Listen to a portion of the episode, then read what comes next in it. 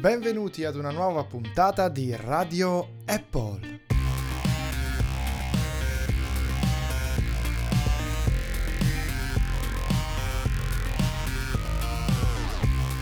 Oggi Lorenzo ci darà le sue prime impressioni su iPhone SE e poi discuteremo del futuro della realtà virtuale e degli assistenti virtuali e poi ancora l'introduzione della crittografia end-to-end su WhatsApp e il fatto che l'FBI non possa sbloccare nulla che sia più recente di un iPhone 5C.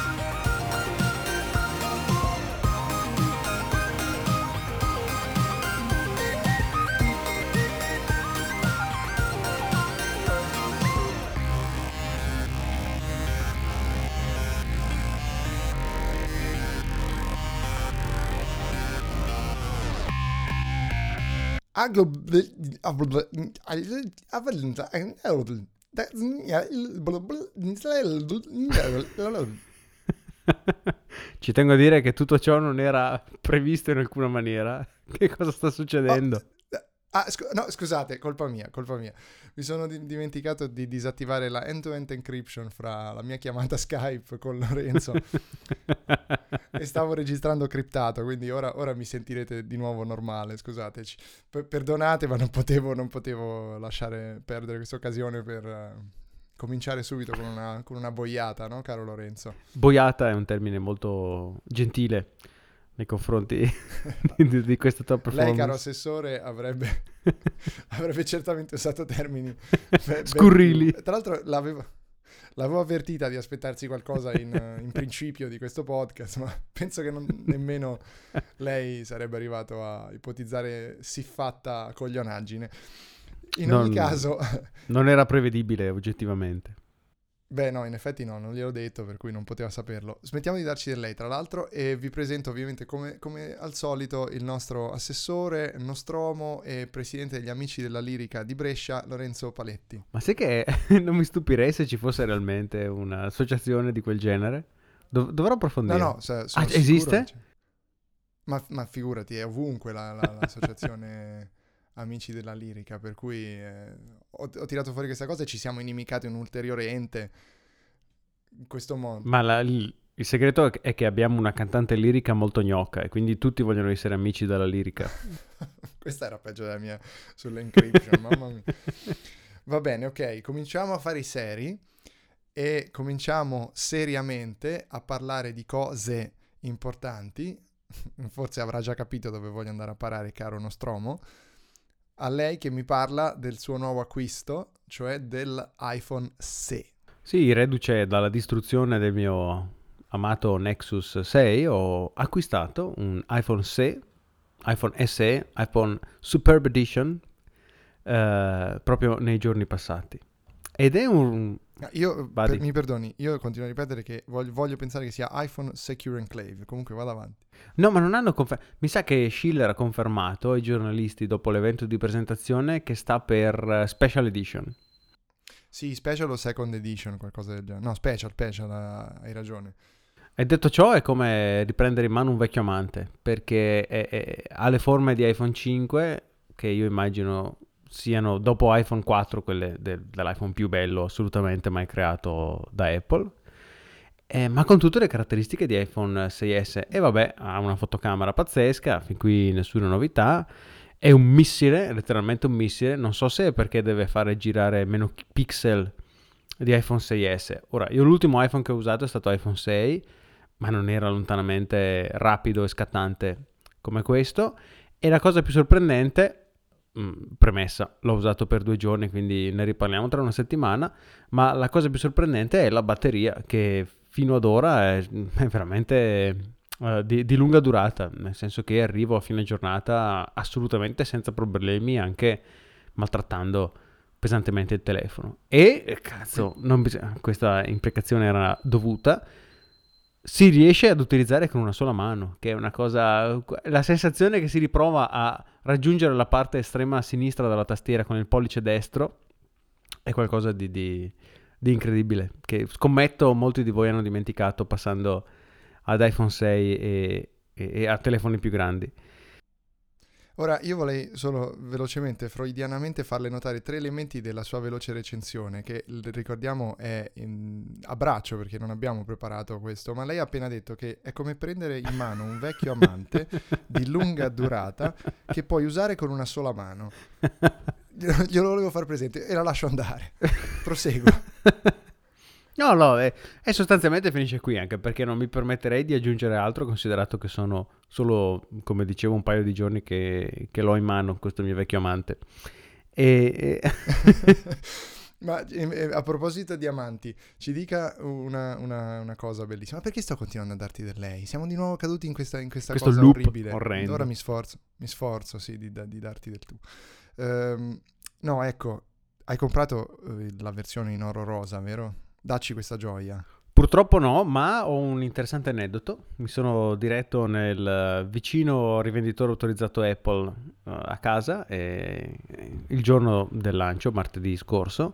Sono entrato e ho chiesto se il negozio avesse ancora iPhone SE da 64 giga e la gentile eh, ragazza dietro il bancone mi dice no, non abbiamo più. E dico niente, grazie mille, faccio per uscire e quando sono con i piedi sulla porta mi dice ah no però eh, abbiamo, abbiamo, abbiamo solo modelli oro rosa. Allora, li hai finiti o hai solo modelli oro rosa? Hai dato per scontato che non volessi il modello dal, dal, dal colore chiaramente più, più maschio e, e virile che, che, che, che, Apple ci ha reso Esiste. disponibile. Il Bros Gold. il Bros Gold, esatto. E quindi insomma hai finito per comprare un uh, tristissimo Silver. Cos'è? Argento? Sì, ma tanto poi è finito dentro una custodia blu, quindi non, non c'è... Cioè, Mm, silver o ok. oro, oro rosa, non si noterebbe comunque la differenza. Ok, vabbè, dai, sei giustificato per questa, per questa manchevolezza.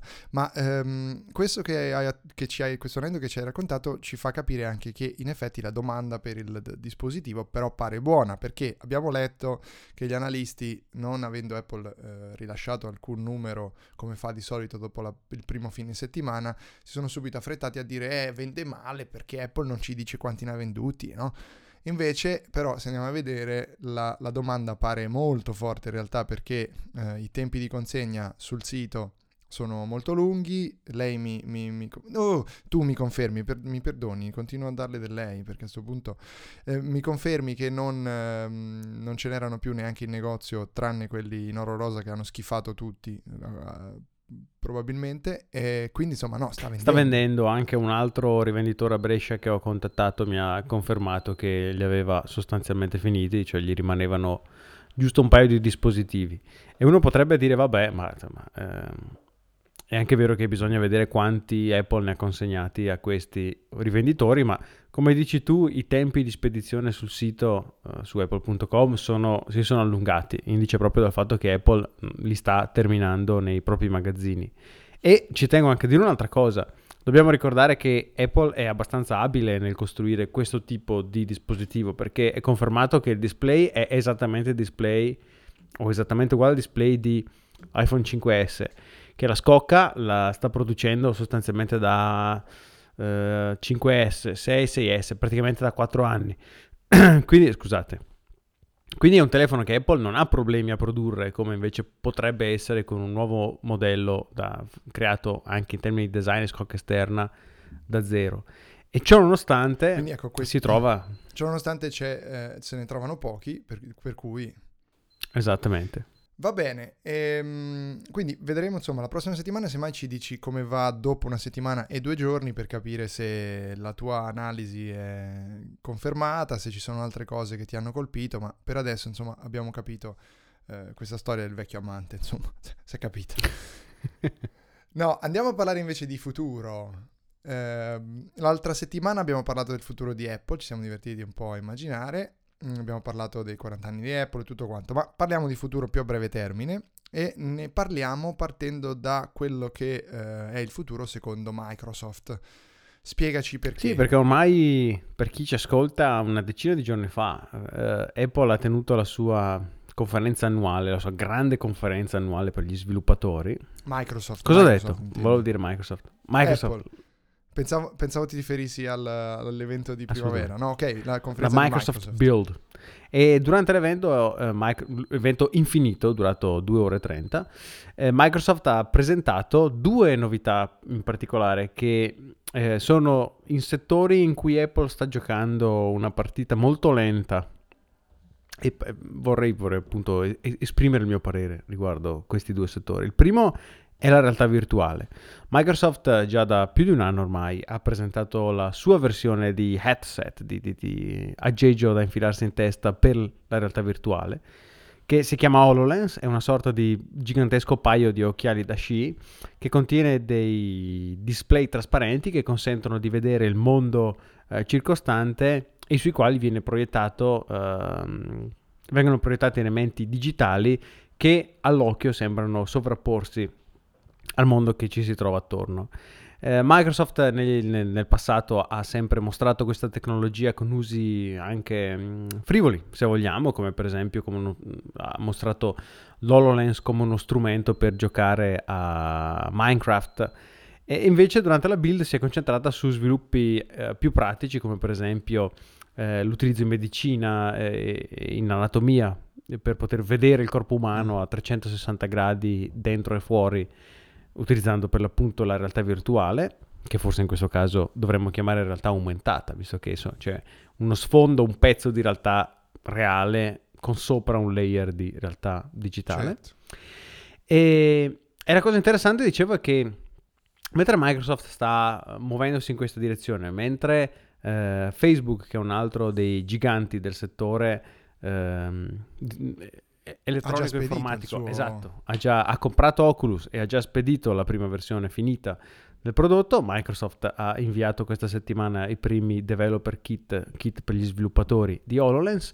Apple rimane molto indietro nel senso in seconda fila, nel senso dietro le quinte, se vogliamo, su questo settore. Non c'è dubbio che Apple e i laboratori di Apple stiano in qualche maniera lavorando o anche solo riflettendo alla realtà virtuale, che sembra essere forse il prossimo grande passo del te- della eh, tecnologia per l'utente medio nel futuro dei prossimi, non so, 4-5 anni.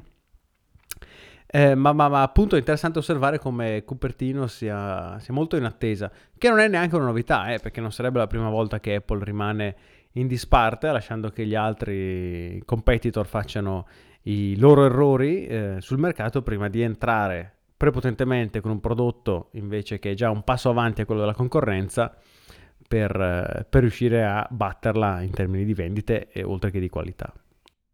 Sì, c'è da dire che tra l'altro da questo punto di vista Tim Cook ha detto che, eh, interrogato proprio sulla questione all'ultima conferenza con gli analisti per i risultati fiscali passati, aveva detto eh, che la realtà virtuale invece anche sorprendendo eh, gli analisti non è un fad, come dicono gli americani, cioè una moda di passaggio, ma qualcosa che potrebbe essere qui per rimanere.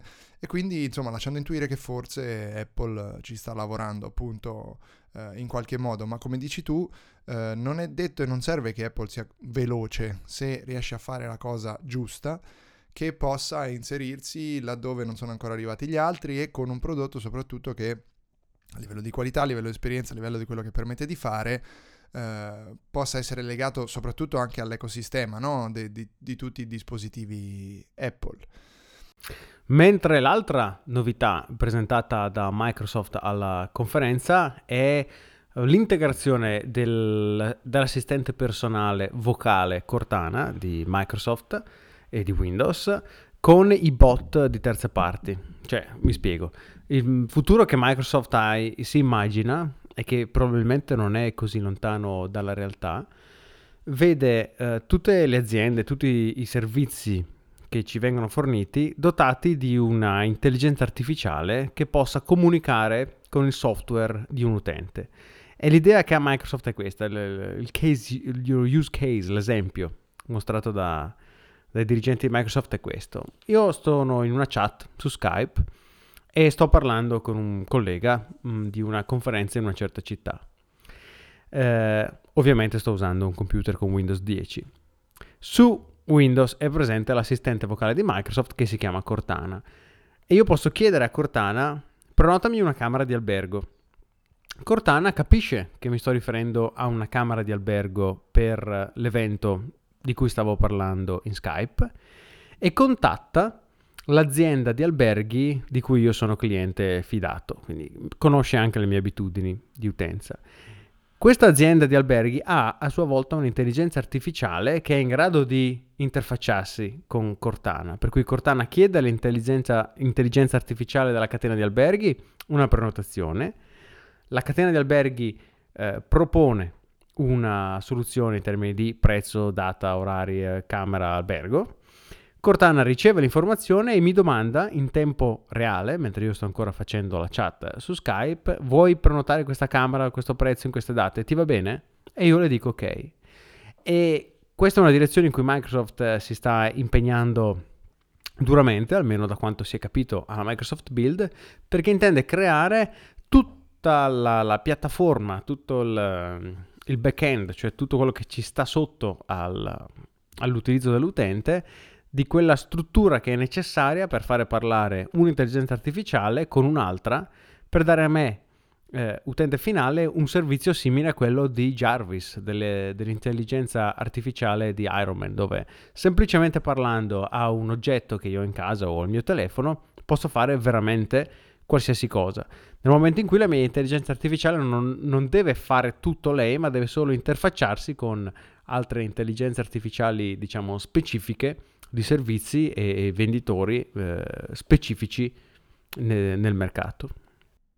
È tutto molto bello, come diceva Bruno Pizzul, però eh, non lo so, a te non spaventa questa cosa? Io penso alle 25.000 cose che potrebbero andare storte in una procedura del genere, penso alle mille implicazioni che ci possano essere anche per la privacy, tutti i problemi risolvibili probabilmente, però non lo so, rimane un po' creepy questa visione di un mondo in cui io posso parlare appunto con la mia intelligenza artificiale e pensare che per poterla far funzionare sta ascoltando la mia conversazione, in questo caso tra l'altro di lavoro, quindi ancora più sensibile la cosa forse, e in base a quella estrapolare dati e...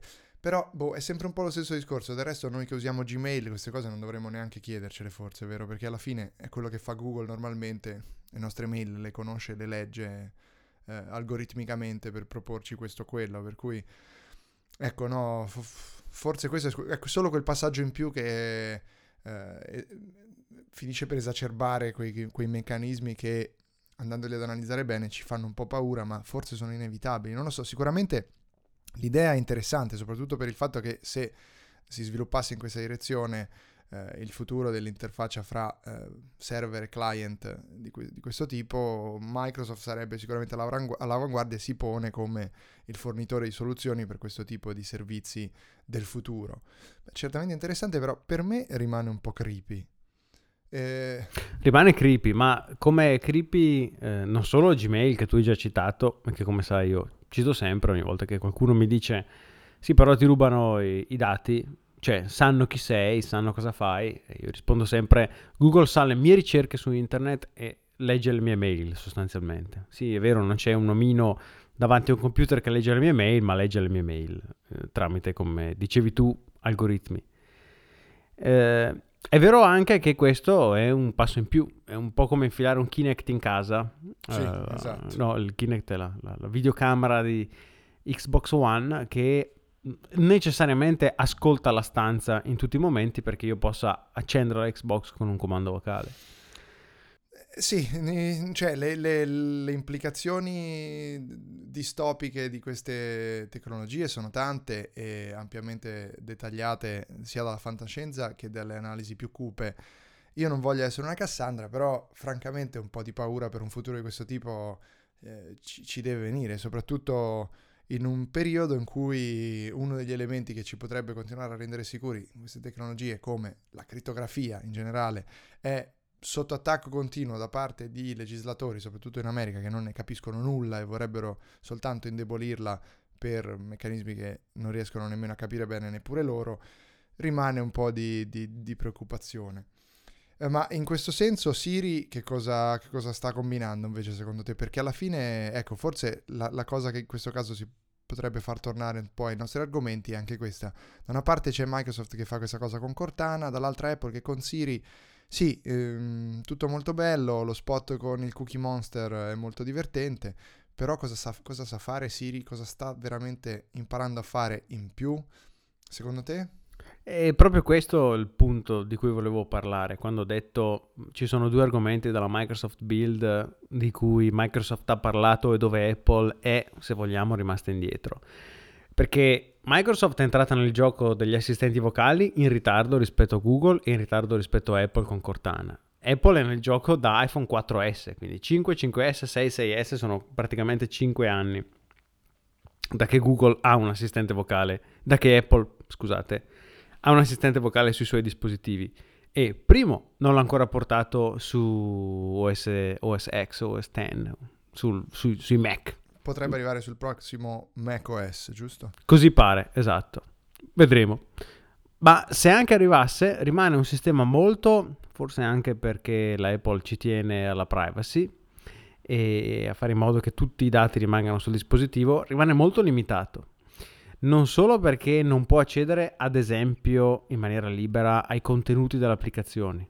Esempio, quanto sarebbe bello dire eh, a Siri di prendere un promemoria non nell'applicazione promemoria di Apple, ma in un'altra applicazione. Purtroppo Apple ha scelto di tagliare questo tipo di interazione tra Siri e i servizi esterni, ma anche perché obiettivamente Siri ha problemi di comprensione se io chiedo a Siri di riprodurre un brano che, di un artista straniero o con un titolo straniero, diventa già complicato farsi capire.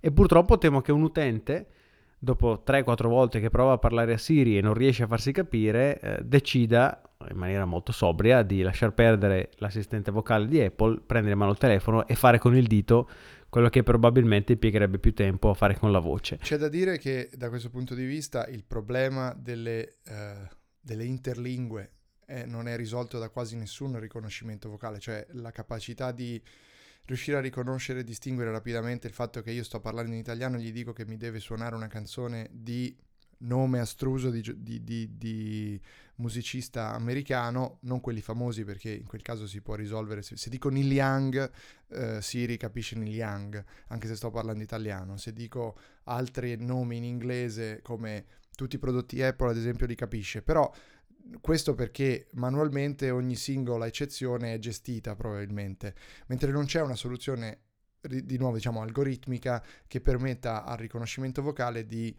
capire automaticamente la traslitterazione da fare indipendentemente dal linguaggio. Questo è un problema irrisolto non solo di Siri comunque. Ok, ti do ragione, però secondo me il limite più grande è proprio la chiusura verso le terze parti. Google eh, pardon, oggi, oggi con i nomi non sono in grado. Amazon. Sei come una nonna che sbaglia costantemente i nomi dei nipoti. nipoti. Esatto. Amazon ha un prodotto che in Italia non è venduto, che si chiama Eco, e che per chi non lo conoscesse è un cilindro che contiene un microfono, anzi una serie di microfoni molto precisi e un, un altoparlante e un'intelligenza artificiale collegata eh, che si trova in realtà nella rete, nel cloud che consente di parlare con questo cilindro per ottenere servizi vari. Per esempio, io posso parlare con questo cilindro che si chiama Echo o Alexa, si può chiamare come, come ti pare. Insomma, se tu chiedi a Echo di prenotarti una macchina di Uber, Stati Uniti dove Uber è un po' più libero che in Italia, la macchina di Uber ti viene prenotata. Se chiedi di riprodurre una canzone su Spotify, l'altoparlante riproduce la canzone su Spotify. Se chiedi di accendere le luci eh, Philips Hue, vengono accese le luci di Philips eh, Smart. Ed è, sono tutte funzioni in cui Amazon ha scelto di giocare una partita su una piattaforma aperta e che hanno reso Echo uno dei prodotti di maggior successo di Amazon, forse, così pare, come si sa Amazon non ama pubblicare i propri numeri, forse di maggiore successo addirittura rispetto a, al Kindle. Cioè Echo è un prodotto che non esiste da nessun'altra parte, è un assistente vocale per la casa che produce esclusivamente Amazon, che in questo momento non ha concorrenti e che eh, è amato negli Stati Uniti dove funziona eh, e dove è supportato perché è aperto a servizi e soluzioni in terze parti. Non siamo ancora a livelli di comprensione totale, di interpretazione e, e di messaggi nei confronti di bot e di servizi esterni. Però, Però è sicuramente uno dei più avanzati. è sicuramente uno dei più avanzati. E tra l'altro, proprio questa settimana eh, Amazon ha lanciato un secondo oggetto che è solo un- il microfono senza la parte di altoparlante, per cui uno può letteralmente riempirsi la casa di, di ascoltatori e, e avere un, un vero Jarvis all'Iron Man in casa che ti può ordinare da mangiare, ordinare qualcosa su Amazon, far partire della musica, ordinare una macchina, solo con l'uso della parola. Il rischio di, di ordinare una Tesla eh, dietro l'angolo. Oh no, ho ordinato un'altra Tesla. No, lo metteremo solo nei casini Musk che con eh, quanti 300.000 ordini ricevuti in una settimana Sì, sì, ha, sì. ha già detto Ma- che non ha idea di come riuscirà a produrre tutte quelle auto. C'era un, un modo lo troverà, insomma, lui è Iron Man, non è che... Lui sì che ce l'ha Jarvis. Esatto, ma al di là di questo, io voglio tutto- tutta questa roba la voglio un giorno insieme soltanto perché voglio poter dire qualcosa del tipo Ehi Siri, di a Cortana che dica ad Alexa di dire a Cortana che dica a Siri di chiamare il dentista. Con un rimpallo di 22 parti per riuscire a fare la stessa cosa, questo sarà il mio obiettivo per mandarle in crisi tutte contemporaneamente. Sì, poi finirà Ma- una cosa tipo telefono senza fili, per cui l'ultimo, l'ultima intelligenza artificiale chiamerà un, un locale di scambisti. Vabbè, perché no? Dai, De gustibus. fine. Anziché il dentista. No, no, No, no, no, per carità, no. Preferisci il locale di scambisti o il, dentista? Non ti giudico. no, esatto, non hai tutti torti. Ma era solo perché il paragone era col dentista. Allora, al, al di là di questa, di questa cosa, voglio dire un'ultima roba su, su Microsoft, eh, velocissimamente. Eh, la- l'altra novità invece è che, incredibile, si è ghiacciato l'inferno, Microsoft ha aperto alla bash di Linux su Windows 10, per cui adesso si potrà utilizzare la bash, cioè la linea di comando fondamentalmente- con tutti i comandi Unix e tutto quanto, su Windows 10. C'è gente che ha avuto una sincope probabilmente per, per questa roba, ehm, soprattutto nella community Linux, e ehm, questo metterà probabilmente fine all'epoca di questo mm, s- riconosceranno il nome eh, ingegneri informatici, informatici, chiunque insomma abbia dovuto utilizzare un eh, terminale Windows per, per accedere a server Unix o di altro tipo, ovvero l'era del programma chiamato Putty. Che io, caro Lorenzo, so che tu lo usi professionalmente questo Putty, e mi confermerai che io ho sempre pensato che, che- che significasse qualcosa tipo mettere o fare, al di là del fatto che quando sentivo putti mh, automaticamente pensavo ai putti di una fontana, dei angioletti nudi in marmo. Assolutamente. Putti, Putti uguale Fiorucci nel mio immaginario. Beh, bravo, bravissimo. E, al di là di questo, di questo parallelo, in realtà ho sempre pensato putti come mettere qualcosa, vale. però in realtà poi eh, mi, mi sono illuminato ora mentre lo dicevo e eh, putti sta per qualcosa PU e poi TTY, cioè il- la, la sessione utente eh, Unix, per cui PU TTY. Cioè, è, una, è una cosa che alla- al 99% dei nostri ascoltatori non fregherà, ma mi ha veramente illuminato. Mi fai sentire come quella volta che mi sono accorto che la parola estate non era l'inizio della parola estate più la parola te, ma era la parola estate con dentro l'H. Eh, Beh, questo però, sì, oddio, è una questione discutibile perché in fondo anche la tua interpretazione primigenia non era così errata, potevi anche pensare... No, no, no, ma io non avevo mai concepito il fatto che fosse scritto estate sul, sul, eh, sul brick. Per me era estate e te. Non, era- non c'era la parola estate scritta lì, capito? Non hai, mai, non hai mai riconosciuto i colori, il richiamo di marketing al calore No, dell'estate, al vero te di Ma Ceylon? questo è successo quando avevo 23 anni, questa, illumina- questa epifania. Vabbè, durante la tua pubertà, dai. E quindi mi sono sentito un cretino proprio. E, e vabbè, allora, visto che siamo su questo sentiero, lasciami dire di, que- di quando io invece ero più piccolo, c'è da dire, avrò avuto 8-9 anni e guardavo, come tutti i nostri coetanei eh, schiavi del, della TV eh, di Berlusconi, guardavo ovviamente eh, Ollie e Benji e eh, per me la sigla diceva sempre Olli serena tirando i rigori, Benji serena parando i rigori. Questo perché i due non solo erano fratelli nel mio immaginario, ma anche figli del grandissimo calciatore Aldo Serena. Questa è la vera storia di Ole Benji, allora- tra l'altro, come era stato... È la vera storia di Olli Originariamente. Benji, che allora era ovviamente all'apice del suo successo, per cui per me erano eh, i figli di Aldo Serena, fondamentalmente loro due, e c'erano dei fratelli, no? Tu mi confermi fratelli Esatto, Derry. che erano veramente fratelli. nel, nel- nel cartone che erano fratelli, per cui ho mescolato i fratelli con la possibilità che loro fossero fratelli di un grande calciatore.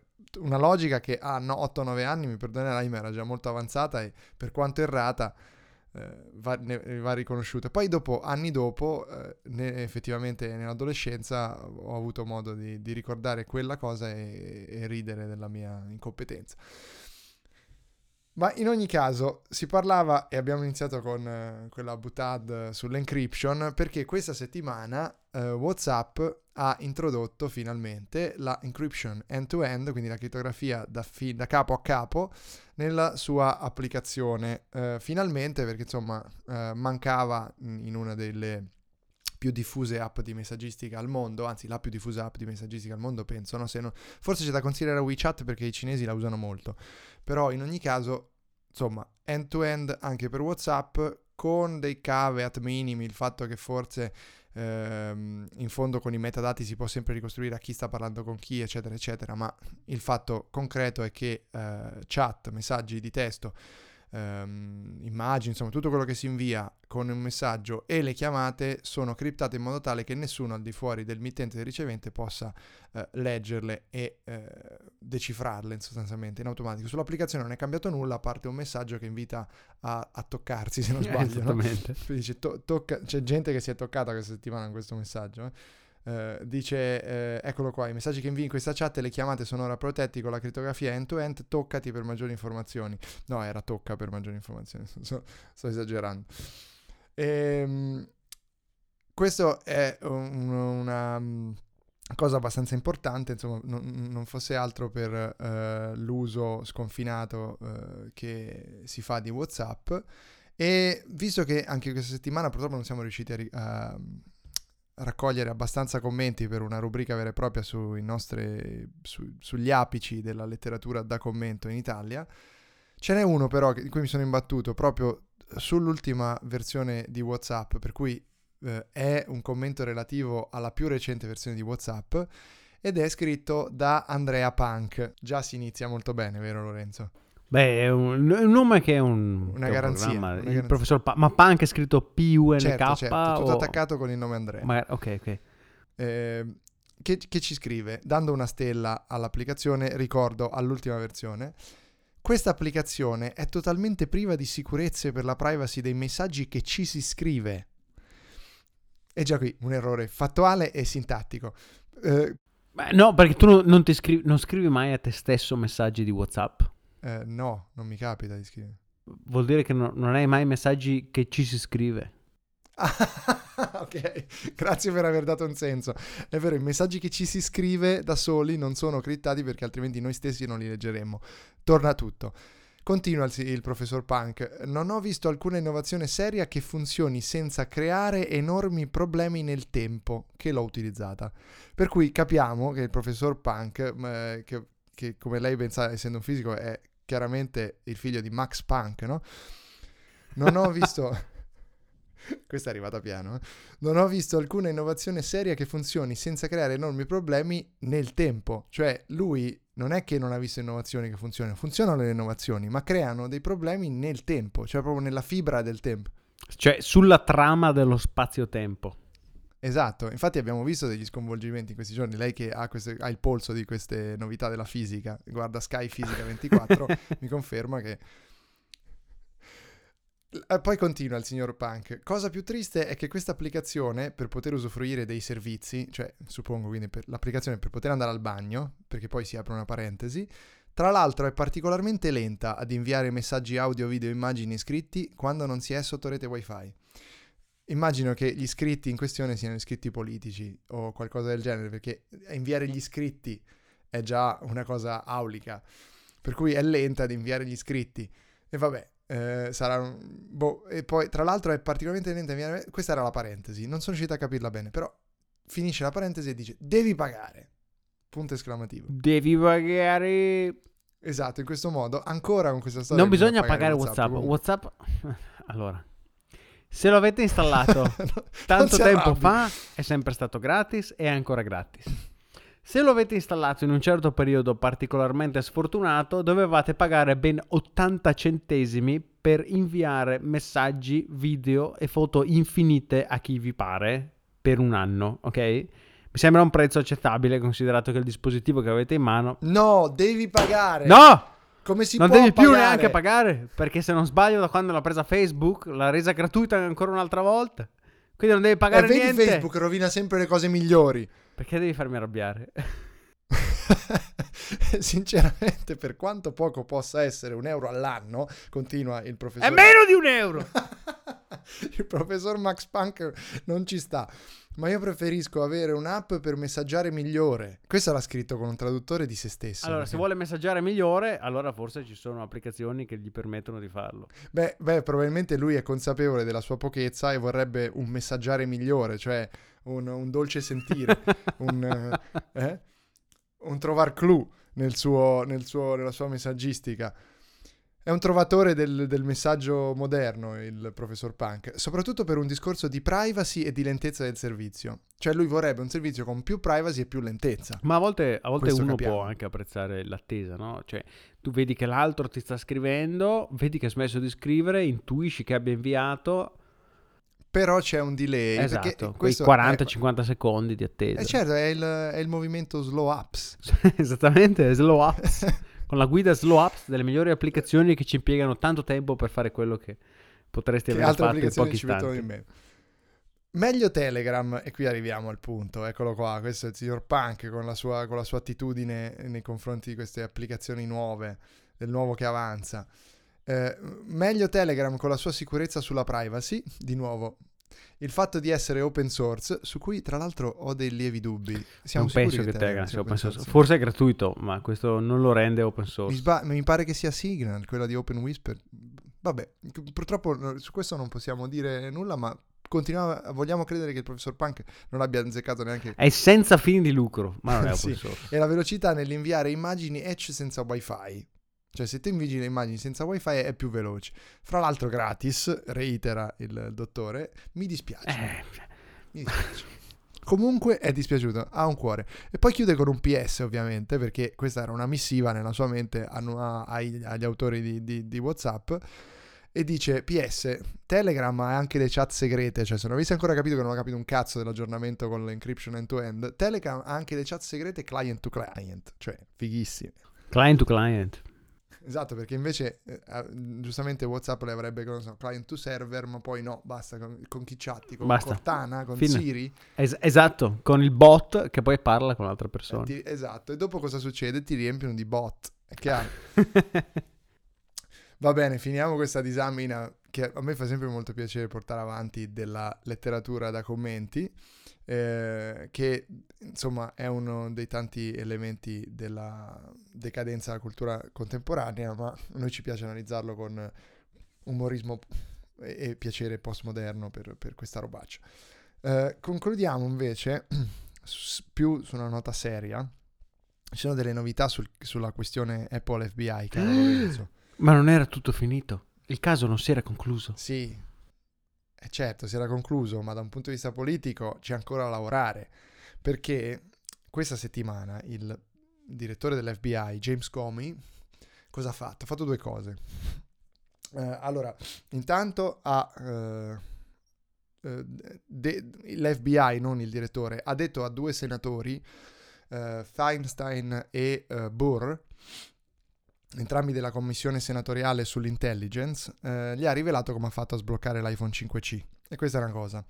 L'altra è che Comey poi in una conferenza all'università, all'università Canyon, eh, ha eh, dichiarato che l'FBI è in grado di eh, sbloccare soltanto gli iPhone fino al 5C. Quindi in sostanza il direttore ha confermato quello che anche qui si era già detto, Ah. eh sì, esatto, quello che si era già detto, cioè l'enclave sicura dei processori a 64 bit, quindi al 5S in poi, dall'A7 in poi, è a- a- tranquillamente al sicuro.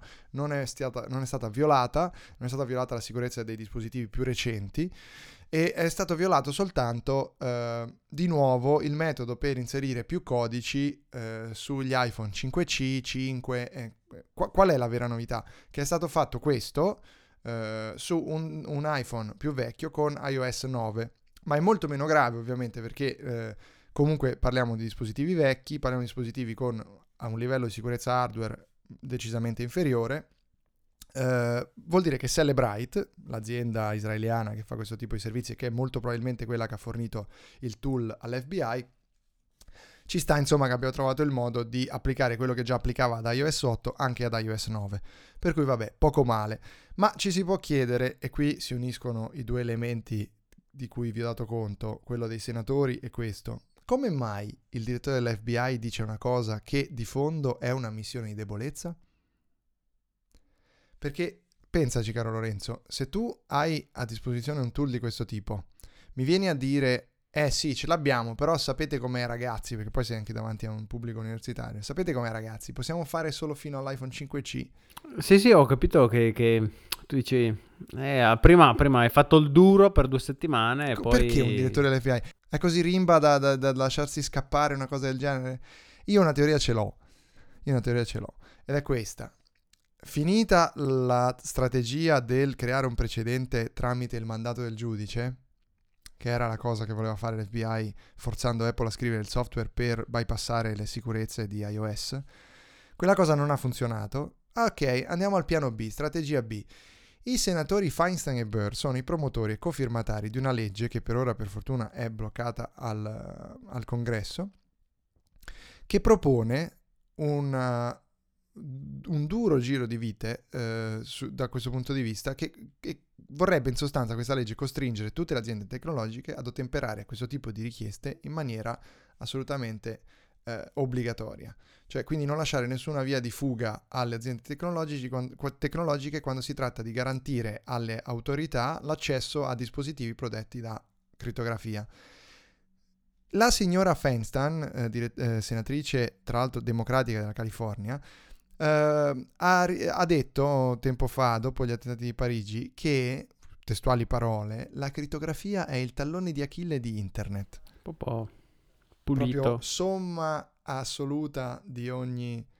Veramente tutto quello che, che, si può pensare di dire male sulla crittografia è dire una frase del genere. Questa è la senatrice a cui l'FBI ha pensato giustamente di eh, rivelare come ha sbloccato l'iPhone di Cupertino.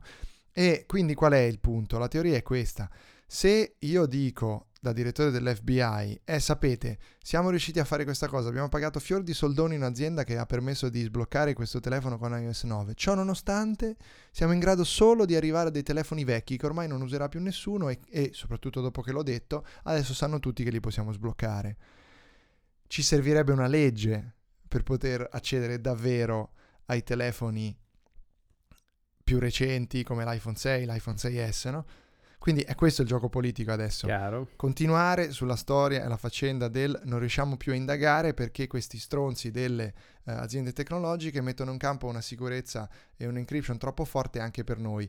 Continuando in una strada molto pericolosa perché tutti i grandi esperti di cybersicurezza confermano e dicono che creare una debolezza del genere l'encryption, tra l'altro obbligatoria solo per le aziende americane, è un rischio per la sicurezza nazionale molto maggiore rispetto ai rischi che possono porre invece eventuali attacchi terroristici o le comunicazioni che terroristi potrebbero eh, portare avanti con questo tipo di eh, strumenti di crittografia. Anche perché il terrorista, di nuovo per l'ennesima volta, se vuole parlare criptato, parla criptato.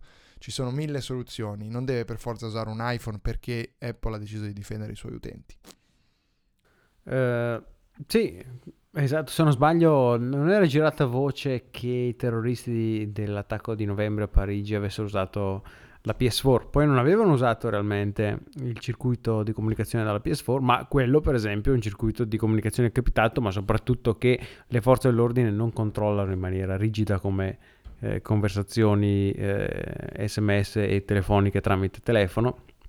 Quindi basterebbe acquistarsi una PlayStation 4 già per... Ma era stato ancora peggio, era andata ancora peggio perché in realtà poi è venuto fuori che eh, lo strumento di comunicazione principale dei terroristi non era niente di criptato, ma semplicemente era quello di due tipi. È successo anche per quelli in Belgio, ovvero i burner phone, cioè tipica tecnologia che usano tutti i, i, i, i dealer, gli spacciatori del mondo, cioè quella di utilizzare tanti telefoni dumb da bruciare una volta usati per uno o due giorni massimo eh, con una serie di numeri sequenziali che si, si, scambiano e che sanno di potersi trovare su quei numeri al tal giorno. ci sono dei meccanismi di SIM fatti perfettamente che non si possono intercettare semplicemente perché non hai abbastanza tempo per individuare un numero usato più volte. Mhm. E l'altro eh, è stato il fatto che invece hanno usato i telefoni normalissimi mandandosi degli sms normalissimi che non sono mai stati intercettati, Ecco, semplicemente. Per cui la ecco, prova. la pochezza delle- de- de- de- di chi indaga, casomai, è forse da mettere alla, alla gogna più dell'encryption che insomma sembra di rivivere veramente gli anni 90. Io dico per aver letto di cosa era successo, ma chi c'era conferma che sembra di essere tornati a quando si, si parlava del clipper chip sotto all'era Clinton, che era quel chip che la NSA voleva mettere in tutti i telefoni per poter accedere direttamente alle, alle comunicazioni in una maniera spaventosa. Ovviamente a quel tempo si riuscì assolutamente a bloccare mh, questa roba. E sembra di essere tornati a quel periodo, bah, perché? Perché il potere funziona così, caro il mio Lorenzo. Ma comunque, oggi chiudiamo qui perché eh, siamo già andati oltre i noi tempi standard, non vogliamo fare l'ennesima puntata da 59 minuti e 99. 99 cosa? 50 minuti e, se- Eh, cioè, 59. eh, 99 secondi? Ma è colpa, è colpa di Andrea Punk, ha rovinato il tempo utilizzando WhatsApp. Questo è quello che succede poi, no? si, si inseriscono nelle nostre discussioni delle, delle metriche assolutamente errate nel contare il tempo. Colpa, colpa di Andrea Punk. Va bene, dai caro Lorenzo, salutiamo i nostri ascoltatori, lascio, lascio a te gli onori di saluto, di qualcosa. Uh, qualcosa, ovviamente, per fare la battuta No. più scontata del mondo. Eh, ci sentiamo la prossima settimana. E se non ci sarete, siete ovviamente delle persone orribili. Però mi auguro che ci abbiate ascoltato in due per, per fare durare questo episodio la metà del tempo. Avevo paura che dicessi qualcosa e se non ci ascolterete, se non ci sentiamo, speriamo sia per colpa vostra. ancora peggio, avresti potuto peggiorare ancora ulteriormente la nostra situazione, già, già precaria però, già precaria. Va bene, grazie di nuovo a tutti, appuntamento alla prossima settimana, grazie per sopportarci e per ascoltarci sempre numerosi, vi ringraziamo, vi abbracciamo, vi diamo un bacio. Ciao carissimi, alla prossima settimana, bye bye. Ciao!